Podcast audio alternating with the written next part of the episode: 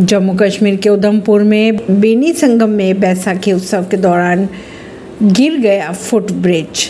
छह लोग हुए घायल। जम्मू कश्मीर के उधमपुर के चेनानी ब्लॉक में बैन गाँव के बेनी संगम में बैसाखी उत्सव के दौरान फुट ब्रिज गिर गया जिससे छह लोगों के घायल होने की खबरें सामने आ रही है।